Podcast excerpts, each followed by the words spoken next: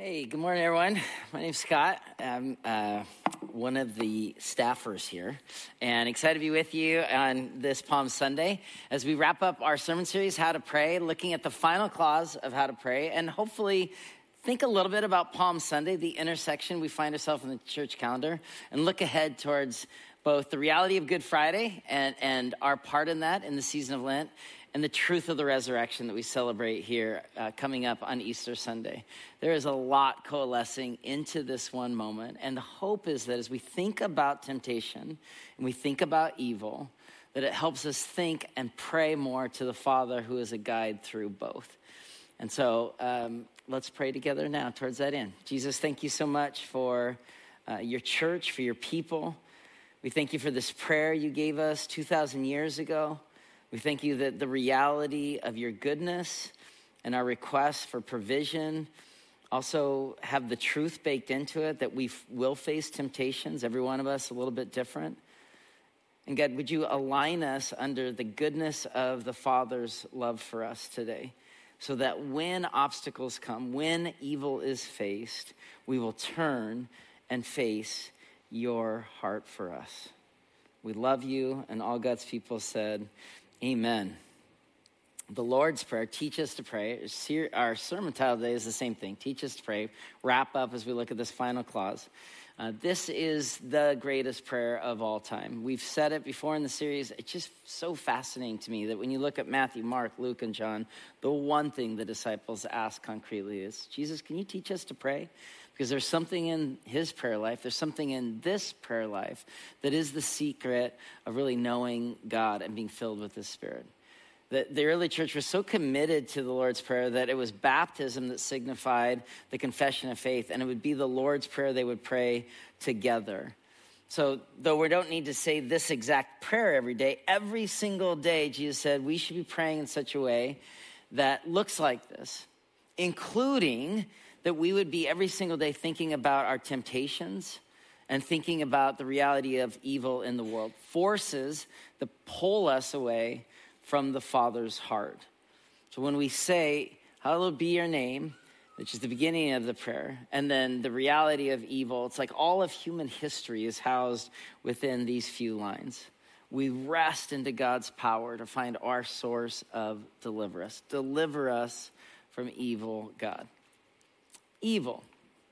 Is there evil? I mean, systemically, yes, you know, but it's not something we see on the everyday. Maybe it's, you know, movies at Halloween time. I mean, you know, we don't, we're not that in touch with evil in the everyday experience. And I think for a lot of Christians in the West, we have an undernourished uh, reality about the presence of evil in the world. Right now, what's happening, it's quite inspiring actually, the rise of Christianity in the global south. So it's in Africa, in Asia, in India, in South America, and even into Central America. The church is actually growing to the point that they're saying that Christianity is on the rise around the world. And you might ask, well, how can that be? Because oftentimes in the pulpit, other things, maybe in the Seattle Times or New York Times, we're, we're hearing about the demise of Christianity. But that's a very, that's a Western European lens because it's in the Western in Western nations that the church attendance is kind of plummeting. But in general, around the world, actually Christianity is growing. And it's growing in places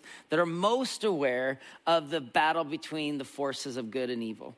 If you travel or do ministry or receive ministry in Central South America, India, Africa, you know, it won't take you long to realize that people, particularly in Africa right now, they talk about evil every single day in order to be leaning on God and not fall prey to forces of evil. They, you know, it's a very much a reality. It's like there's a witch doctor in our village or the village over. So when it's not raining, they don't think, oh, I hope we get different weather patterns. They actually believe there are forces against God in the world.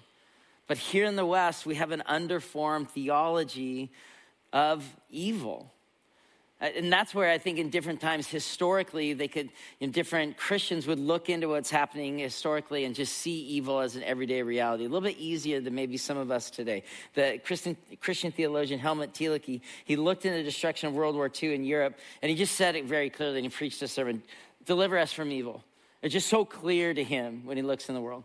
Same thing for Martin Luther King. He wrote a sermon in 1956, not like dancing between like, well, is evil, you know, baked into the systemic oppression that he was leading change against? It was just his everyday reality. And King wrote in 1956, there's hardly anything more obvious than the fact that evil is present in the universe. It projects its nagging tentacles into every level of human existence. We may debate over the origin of evil, but the only person, but only the person victimized with a superficial optimism will debate over its reality. Evil is with us as a stark, grim, and colossal reality. So, in a sense, the whole history of life is between a history of a struggle between good and evil. And so we might, as, as Christians in, in you know, 2023 Seattle, be like, well, what is the evil of the everyday experience? I'm telling you, and Jesus is telling you in the Lord's Prayer, that we should be every day thinking about that which is tempting us to go away from the Father heart, and then every single day asking in prayer for God to protect us from evil because it is going on, friends, around us. It was C.S. Lewis who once famously said, Every square inch, every split second is claimed by God but then counterclaimed by Satan. And the word Satan just literally means the evil one, the enemy. And so today we're looking at the power of prayer in order to, um, it's kind of a, a practice that we can employ when we're tempted, not if, when we face evil, not if. Christian author Mark Batterson says like this prayers are prophecies. They're the best predictors of your spiritual future. Who you become is determined by how you pray. So ultimately, the transcript of your prayers becomes the script of your life. We're a praying church. We're believing of the power of prayer. So when we face evil, when we face obstacles, we need to be people turning to prayer instead of towards our own effectiveness or our own resources. And in this way, worship and prayer is a posture of trust and dependence that we can lean on in any challenge. So today we're going to look at three pretty simple aspects that prayer is powerful for keeping us strong. That's kind of the lead us not part. Prayer is essential for keeping us safe. That's the deliver us part. And prayer is winning the battle for our hearts, where Jesus just kind of says amen over this whole enterprise. So let's begin here. Prayer is powerful for keeping us strong. Matthew 6 13a. Lord, lead us not into temptation. Lead us not into. It's a little bit uh, difficult to translate the Greek into the English here, so it reads a little bit awkward. The last line of the greatest prayer ever, lead us not. Interesting language, maybe a little bit even problematic because it raises the question for a listener Does the Father lead us into dark places if we don't pray this? Does the Father tempt us? The Greek word for temptation here is this word peirasmon, which is a test, a trial, a temptation. It's a noun, which I find interesting, not a verb. It's not an ongoing, forever situation, but in every situation, there is a temptation to make alternative choices. And so we know theologically that Jesus won't tempt us. That's not who Jesus is. That's not what the Father does. Some might say, well, wasn't Jesus led into the wilderness where his temptation occurred by the Spirit? It was. Because in the wilderness, we can be formed. In the wilderness, we can be strengthened. In the wilderness, we may face temptations. We will face temptations. But God doesn't tempt us. That's not what God does. He can use temptations to strengthen us. He can lead us into places that will form us and forge us. But we believe that God is good all the time. This is what James said was read to us earlier. When tempted, no one should say, and again, when tempted, not if you're going, like every day we're tempted. That's what being a Christian is. No one should say, God is tempting me. God cannot be tempted by evil. It's not in his nature, it's not in his character. Nor does he tempt anyone. That's not in his will. But each person is tempted when they are dragged away by their own even evil desire and enticed. So, to understand the nature of the temptation, it's important to look at a biblical literary device Matthew often employed in his gospel called a chiasm. I'm going to take you into kind of a deep dive of a seminary 101. A chiasm is a literal technique used in the Bible, used often in the Psalms, used often in Matthew's gospel, where ideas are presented in a chiasm in order and then repeated in reverse order in order to emphasize something in the middle. So, an example when the going gets tough, the tough get going. The emphasis, how to be tough. Another example from Walt Whitman's Song of Myself. And these tend inward towards me, and I tend outward towards them. The emphasis is on self and identity. JFK said, Ask not what you can do for your country, ask what your country can do for you. You have a part to play, and I'm pretty sure I just said that wrong, but just go with me. But it's like, that's not what your note said. so we're moving on, but it's a chiasm. So there is a chiasm in the Lord's Prayer. Darrell Johnson, who was Heather and I's pastor at Glendale Presbyterian in uh, Glendale, California in the 90s, then went on to Regent. Just He's done some of the best work around the Lord's Prayer. And he says this prayer covers the whole gamut of, of human history in one prayer. And he says, without a doubt, the Lord's Prayer in Matthew's Gospel is built in a chiastic structure. There are seven petitions, carefully and chiastically arranged. The first three focusing on God, the last three focusing on our response. So the emphasis of the Lord's Prayer is in the middle, where Jesus says, pray in this way, you know, on earth as it is in heaven, that we are kingdom bringers. We are people filled with God's Spirit. We are disciples, that we are called to be bringing heaven to earth every single day. And to pray for heaven to come to earth is to ask things of God and then repeat the demand of ourselves. And so, if the flow of the prayer is God before us, it's more cl- critical to learn as we hallow his name, we are led in certain impacts from that behavior. It's you, you, you at the beginning of the chiasm, and then us, us, us. So then the question is like, how is, if, if these clauses relate to each other, how does your name, Father, what is that, how is that connected to lead me not into temptation or don't let me fall into temptation? How are they connected? And it's very much, and this is what Darrell Johnson says, I, I love it, I'm repeating back. We will thrive when the Father's name is treated with dignity in our own hearts first and in the world. We will thrive when his name is hallowed. When we hallow the Lord in prayer and worship, by hallowing, it becomes deliverance from temptation. Isn't that good? It's like so, how we're led not into temptation is we hallow the Lord's name. We become people of prayer. We become people of worship. We become people filled with His Spirit, not just thinking, but living, acting, doing, moved by His presence. People hallowing the name of God. This is the secret when temptations fall. It's like, well, isn't that a little bit of just, that's too easy. I'm tempted. I'm going to just hallow the name. Friends, it's the secret that Jesus gives you.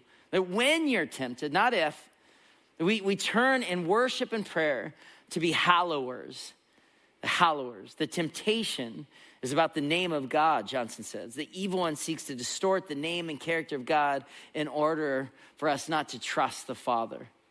Because the kingdom of God is all about relationships, the restoration of strained and broken relationships through the power of God's grace. This is insanely important for us. That m- most of the temptations we'll face every day are about distorted relationships. Distorted relationships with God, distorted relationship with our family of origin, distorted relationships with a spouse or a loved one, distorted relationships at our school. And when relationships get distorted, we start to turn and start to hallowing God's name into feeling better by our own devices. But Jesus says, when you pray, lead us not into temptation, we're actually saying, Lord, can you keep me strong today?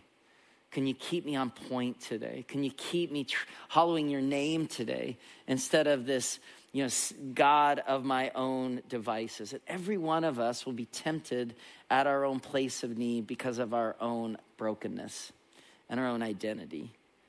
what kind of temptations do you face? They're different than mine, but I'm faced with a ton of temptations too. Every one of us is tempted. It is to be human is to be tempted.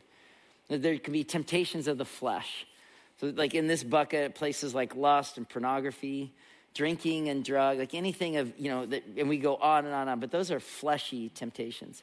But that's not the only one. That's often where our mind goes to. But there's whole other categories. Temptation can be relationship distortions of anger, self centeredness, arrogance, lack of humility. Temptation can be of stewardship, Uh, of selfishness and hoarding, gathering up and not spreading out. Temptation can be of misplaced authority, which leads us into places of busyness and isolation and withdrawal.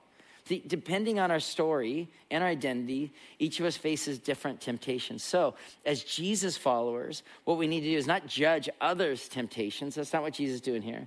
But say, Lord, reveal in me where I'm, I'm being tempted. Help me with my self awareness. Lead me not into temptation. God, I know you'll never tempt me, but keep me strong from falling in that place of temptation that's uniquely geared by the enemy at my place of brokenness, at my place of need. And if you can understand your temptation, you will understand where you need more of God's authority in your life. Do you get that? That's huge. If you can understand your temptation, you'll understand more of where you need more God's authority in your life all of us, and again, you can kind of feel the air get thin in here a bit when we talk about temptation, but it's real, but we're in this together. So if we're praying, Lord, lead me not into temptation, we're also praying, give me an awareness of my brokenness so that when temptation comes, I'm not surprised by it.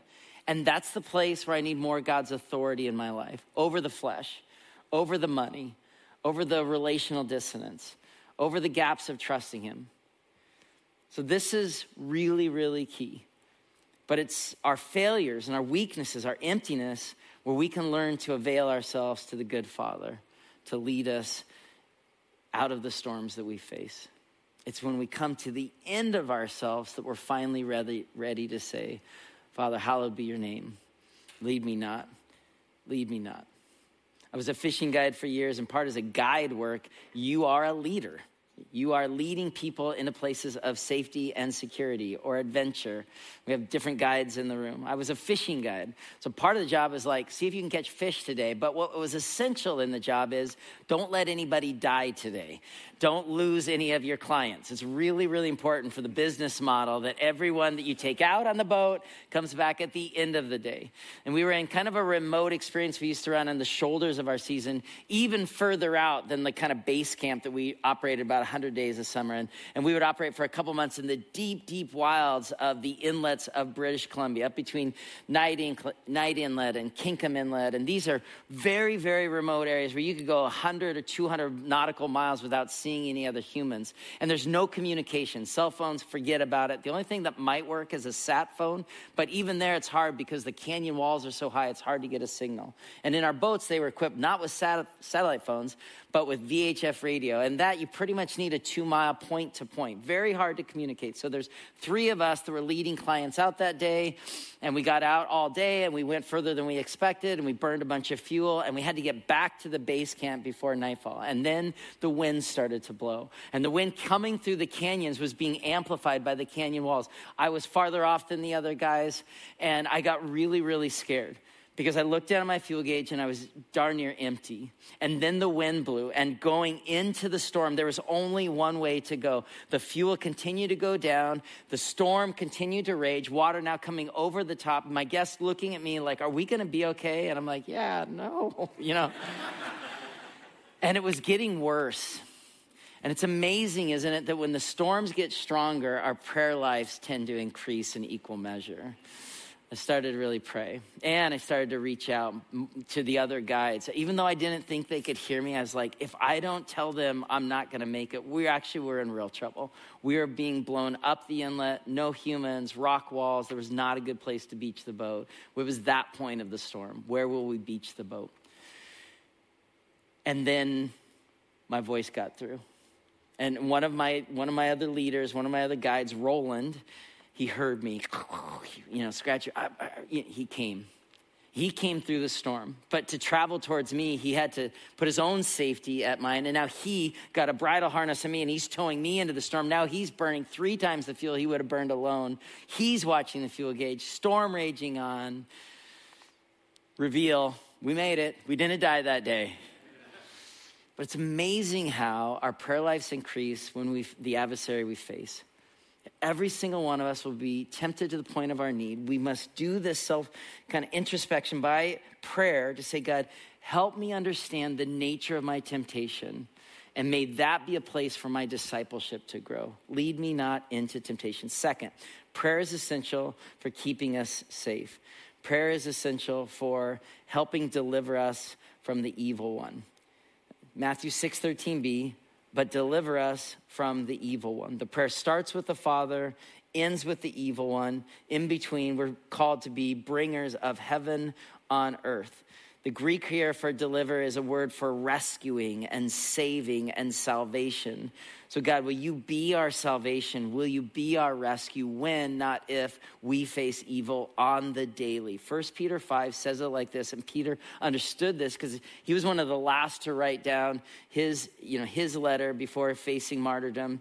And Peter was watching Christians being fed to the lions because of evil. So, what Peter said in 1 Peter 5 be sober minded, be watchful. Your adversary, the devil, he prowls around like a roaring lion, seeking someone to devour. And for Peter, that's not just a play on literary device. He was watching his friends be served to the gladiators and to lions in the Colosseum, and he was horrified. But he said, This is what it is to be a Christian. There is evil. Stop denying it. Stop putting your head in the sand. Stop thinking it only exists over there. Or back when King was writing about systemic racism in the 50s, it's all around. And if we don't know our enemy, it's harder to trust where our victory will come from. So name it.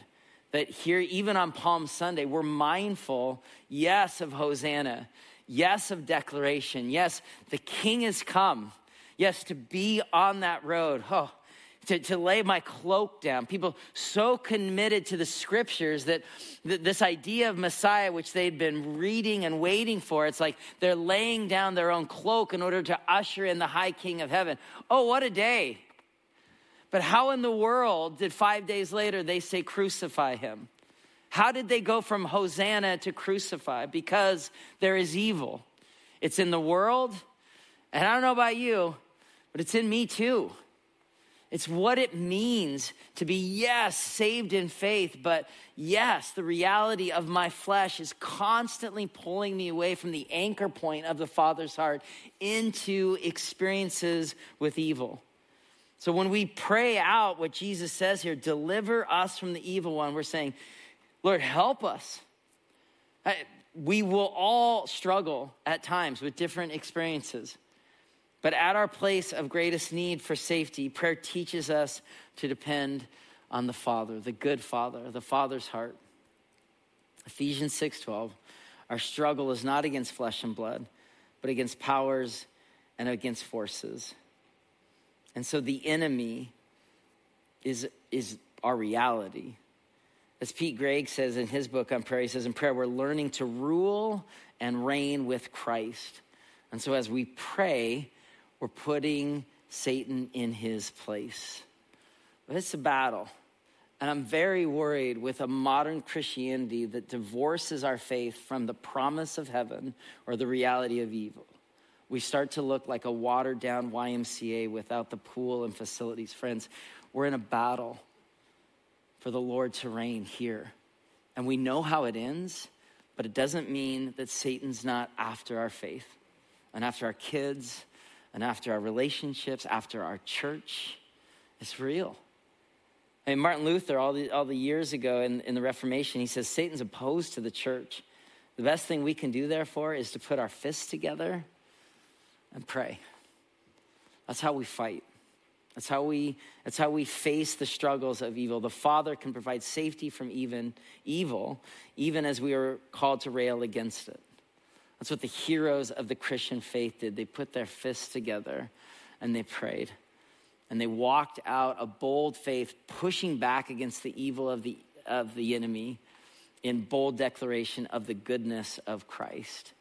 Uh, one kind of hero of the faith to me, and this time of year I think about his great bonfire, is St. Patrick, who himself was taken as a slave and brought uh, by feudal lords to Ireland, which was a very pagan nation in the time before Patrick was there.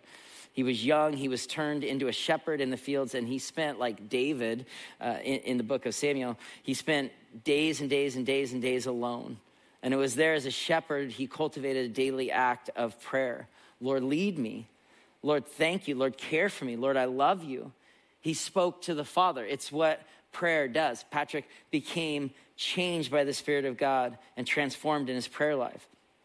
And he wrote later, he said, I could see the Spirit was then fervent on me. And as his Spirit grew in him, the evil came into greater attack of him. Now, somebody else said this, I love it. The enemy doesn't break into empty houses, the enemy doesn't break into empty houses. What does that mean? It means at your place of growing significance for the Father, for the kingdom, as a person of good, you will face increased attack here on earth.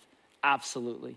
If the enemy doesn't break in empty houses, so when you're facing enemy attack, in some regards, it's a confirmation that you might be ready for a breakthrough because you might be experiencing some, some dissonance from the enemy because he's trying to distract and disqualify you from the work that God's calling you to. So, in the midst of your great evil attacks, that's when you name the power of Jesus and you learn into, you lean into your prayer. So Patrick was experiencing this, this great attack from, from Satan. He would have these nightmares at night. And the feudal kings in this kind of paganistic culture, they warned Patrick, as the time of Easter approached. There'd be no bonfires in the land because of our pagan gods and the little dwarfs and things that they were into there. And Patrick wouldn't take no for an answer. He wouldn't stop declaring Jesus. It didn't try to be disrespectful to the druids and the fairy magic, but as the king threatened to kill him or lock him up, Patrick climbed to the tallest hill he could find, the Hill of Slane, and built the biggest bonfire he could muster up as a declaration that this Jesus, his King of heaven, the Father whose name he hallowed, was bigger than any evil that Patrick faced. And as that bonfire burned on the Hill of Slane, it's told later that all of Ireland was changed by its warmth, changed by its impact. This is what on earth as it is in heaven Christians do. They're bonfire builders. They're pushing back against the evil of the enemy. They're saying, Lead me not into my own temptation. Help me understand my own failures. But God, would your victory mark my life? And evil is a reality. It's like, oh, okay, thanks. God, it's helpful in a 1600 year old illustration. Make it more relevant. Even for me in the last year, as my authority at church increased, and Heather and I tuned into the Spirit more and said, Lord, reign in our lives, in our homes before we do anything out of this. Bam, we started experiencing some serious evil in our neighborhood. We had stalkers and our home broken into, and then in our own home. And a couple of my kids had these horrible nightmares with really graphic detail and wasn't connected at all to some movie we watched, whatever. And they'd wake up screaming at the exact same time of the night. And it happened to me, and then it happened to Heather. And we, I was talking to my spiritual director. I said, Will you pray for this? Because I need some power here. He's like, You're under attack, my friend. Like, why are you so slow to name the evil that's trying to distract and disqualify you? And it's like, Oh, we're all distracted at our place of greatest fear. I have this great fear about my kids being hurt because I lost a child. I just told God, like, I don't know if I could do that again.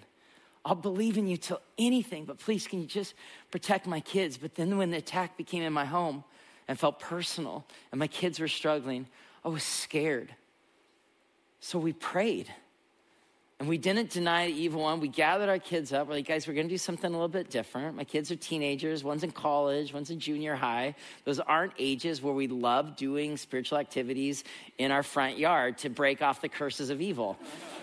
it's just not something we did a lot. But we did it. We went out to the corner of our, of, of our lot and we took communion. And the kids were like, this is different. We're going to name evil and we're going to bind it by the power of the Holy Spirit away from this home. And we took communion and we poured some communion juice onto the corner of the land and we prayed for Jesus' power to protect my kids. And then we did that three more times. And the nightmares ended. They ended. So listen. And then life happens and there's struggles and you know, like it's going to always be hard. And there's always a war for our spirit that, like, this week's the worst week ever because Satan's constantly trying to distract us from the Father's heart. There is evil in the world, but Jesus is bigger. We have this victory. And that's where I wanted to conclude that that's as we close this series, it's about becoming a praying church, naming ourselves as praying people. Prayer is winning the battle for our hearts. And the name of battle is that there'll be another battle. But in today's battle, that prayer helps us by saying, Yes, Lord. Yes, I believe. Yes. You know why we pray amen at the end of a prayer? It's actually a Hebrew word which means yes. We believe. May it be so. And Jesus didn't specifically end the Lord's Prayer with amen, but I just have a hunch he looked at his closest friends. He's like, Amen. Richard next week is going to talk in an Easter message about the power and the kingdom and the glory of God, which is a lot of ways how we end the Lord's Prayer. And if you want kind of an awkward experience at Bethany Community Church, say, hey, let's get 10 of us together and pray the Lord's Prayer together, because we all say it a little bit different. But I think our diversity is a great gift because we come from different traditions. So you say debts, and I say temptations, and you say evil one, and I say the kingdom power. It's a gift. But as Jesus concludes the Lord's Prayer, we're reminded our victory is continuing to lean into being people of prayer. Jesus himself said at the end of the story in Revelation 3 I stand at the door and knock. If any man or woman hear my voice and open the door, I'll come into them. I will be with them. I will sup with them, and they will be with me. And so prayer leads us into the realm of the powers of the Father and the safety of the Father and the victory for life triumphant in Christ, filled with his Spirit where Christ is alive in us, where he's greater than our worries, greater than our pain, greater than our hurts. Well, I didn't want to end today so focused on our temptations and evil where I didn't get to remind you that Jesus is bigger. He, he's bigger, he's more powerful, he has more authority. He leads us in a place of provision and safety. This is how the story ends. You turn in your Bibles to Revelation chapter 20, get to the very, very end. At the very, very end, it says, He who testifies to these things says, Yes, I'm coming soon. Amen. Come, Lord Jesus. The grace of the Lord Jesus be with God's people. Amen. He who testifies to these things says, Yes, I'm coming soon. Amen. As Christians, we know the future. We know the evil one will be eviscerated, the one who speak words of hatred and shame and addiction and brokenness, he'll be vanquished. He'll be put under Jesus' foot, and the Lord will establish his rule on earth as it is in heaven. We will be provided for. Our hearts will be bound to his. With my 10 year old, I'm reading the Chronicles of Narnia again. And as Lewis says at the end of his story, the dream is over. This is the morning. See, we're, we're a praying church, and we're praying by the power of God's name that His name would be lifted high in our life. That's why we're, we're kicking off this 24 7 prayer as a church, all six locations, covering all 167 hours from now through Easter. There's still a few spots if you want to join us. We're just saying the most effective thing we can do this week is not, you know, gussy up our tulips for next Sunday or bake our muffins. We'll do those things too, but we're going to be people praying for God to move and the church leading into the authority that comes by the hallowed name of the Father. So the temptations will come, and the obstacles we face will be many. But the Spirit alive in us can lead us over victory over every obstacle, every evil. I said it earlier, and I think I'll close with this is that Every one of us is tempted at our own place of brokenness and our own need. You have a different story than me, different, and we could have some fun here. It's like, hey, let's stand up and talk about our places of brokenness. That would be hard. And some traditions actually do it. They do shared confession circles. It'd be good for us. For me, I have this desire to see God move in the city, but sometimes I don't know where my ministry stops and God's begins. So I'm tempted at a place of pride or arrogance or need for validation or significance. And just a couple years ago, the men from Bethany went up to a camp up in uh, a Young Life camp at Malibu that some leaders from this church and others put on every year pre COVID called Men's Malibu. And we were going up there to have this time of intimacy with the Lord. But again, my place of temptation is around significance and, and validation and it was no longer than when we had gotten off the boat, and I'm there as a leader. We're there as a church. I'm doing a seminar. It's, you know, all this. I'm feeling great. And then the enemy just whispers shame into my ears. We walked past the, the, the disc frisbee course. He's like, Remember you were here last year with your son? And you were so busy, you and Heather, teaching marriage to the, to the guys in the camp that your son just wanted to play disc golf the whole time. And never did it the ministry took priority over my family. That's, that's, a, that's evil. he spoke that to me. And then we got to the club room to like start worshiping, and it's just gorgeous up there if you haven't been. And I was like, hey, what happened to, you know, so and so, Gary, or, you know, it's not his name, but it's like, oh, no, he, he, he left the church. Yeah, no, they're, they're not involved, and da da da. And, you know, and, and all I heard was like, and you're a failure. You're trying to build a church, but yeah, it, it doesn't work in your home, and it doesn't work in the church, and everything's probably going to come to ruin.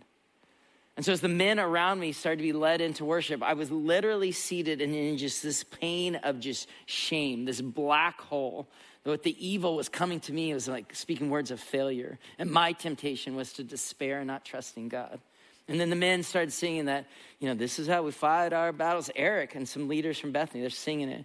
And I'm like, yeah, I want to be in my shame. I want to be in my black hole. This is how we fight our battles. You know, it's like, can you guys be quiet? I'm in a black hole here, you know. this is how we fight our battles. Because that song just says that same line over and over and over again. But in this time, I needed it. This is how we fight our battles. This is how we fight. Oh, there's a battle for your heart right now. Because you can redeem things with Kincaid. And, and Gary's going to be okay. But don't miss the blessing of this moment. And do not think for a moment that you're not being tempted and not facing evil. Come and pray to me. Come and worship me. Come and hallow my name. Come and lay your idols before me and be formed as a man after my own heart. That's all I care about. I just, I just love you, says the Lord. And you spend so much time obsessing and chasing something else. Let me love you. Let me love you. And then finally, I'm able to start singing with the men around me, and it was just a game changer. And I entered into the banquet that Jesus had set for me, hallowing his name. That's what becoming praying people looks like. And we'll fail, and then we'll do it again. And then we'll be tempted, and then we'll turn to God. And then we'll face evil, and then we'll turn again. Because that's the trajectory of people formed by his hope in this world. We pray with you now. Jesus, thank you so much for this moment to consider your scriptures and your gospel. God, we love you so much. We lift your name high. God, we, we, we, honor you. And we're mindful here on Palm Sunday. You're a good father. You came for us to restore us and bring us to life. God, we're laying cloaks on the road. Uh, allow us to not be cynical, to not look towards Good Friday quite yet. But today, God, we are Messiah people. We need you, God. We are at the end of ourself and our own strength. So help us understand our temptations. God, help us name the evil that so easily entangles and help us hallow your name be lifted high. People moving into participation, people of prayer, changing this city with our fists clenched in prayer. God, we love you. And all God's people said, Amen as we finish here and we sing here in just a moment, I'm going to call our prayer team members for if there's anybody to pray. I'm going to just invite us to just 30 seconds of silent prayer. We think about prayer a lot, but we're actually becoming praying people. So, all of us here, as we hallow the Lord's name and then go into our final song, we have some different options. Father, your name be lifted high silently. You're not writing, you're not drawing, you're not performing, you're just connecting to the heart of the Father. This is about Him loving you. Just name one thing and just bring that to Him. Father, only you can help me in my battle of blank. It's a prayer of adoration. Name it, pray. Father, I love you. Heal me in my battle of blank. That's a moment of confession. Father, your name is holy. Will you help blank in their battle? That's intercession.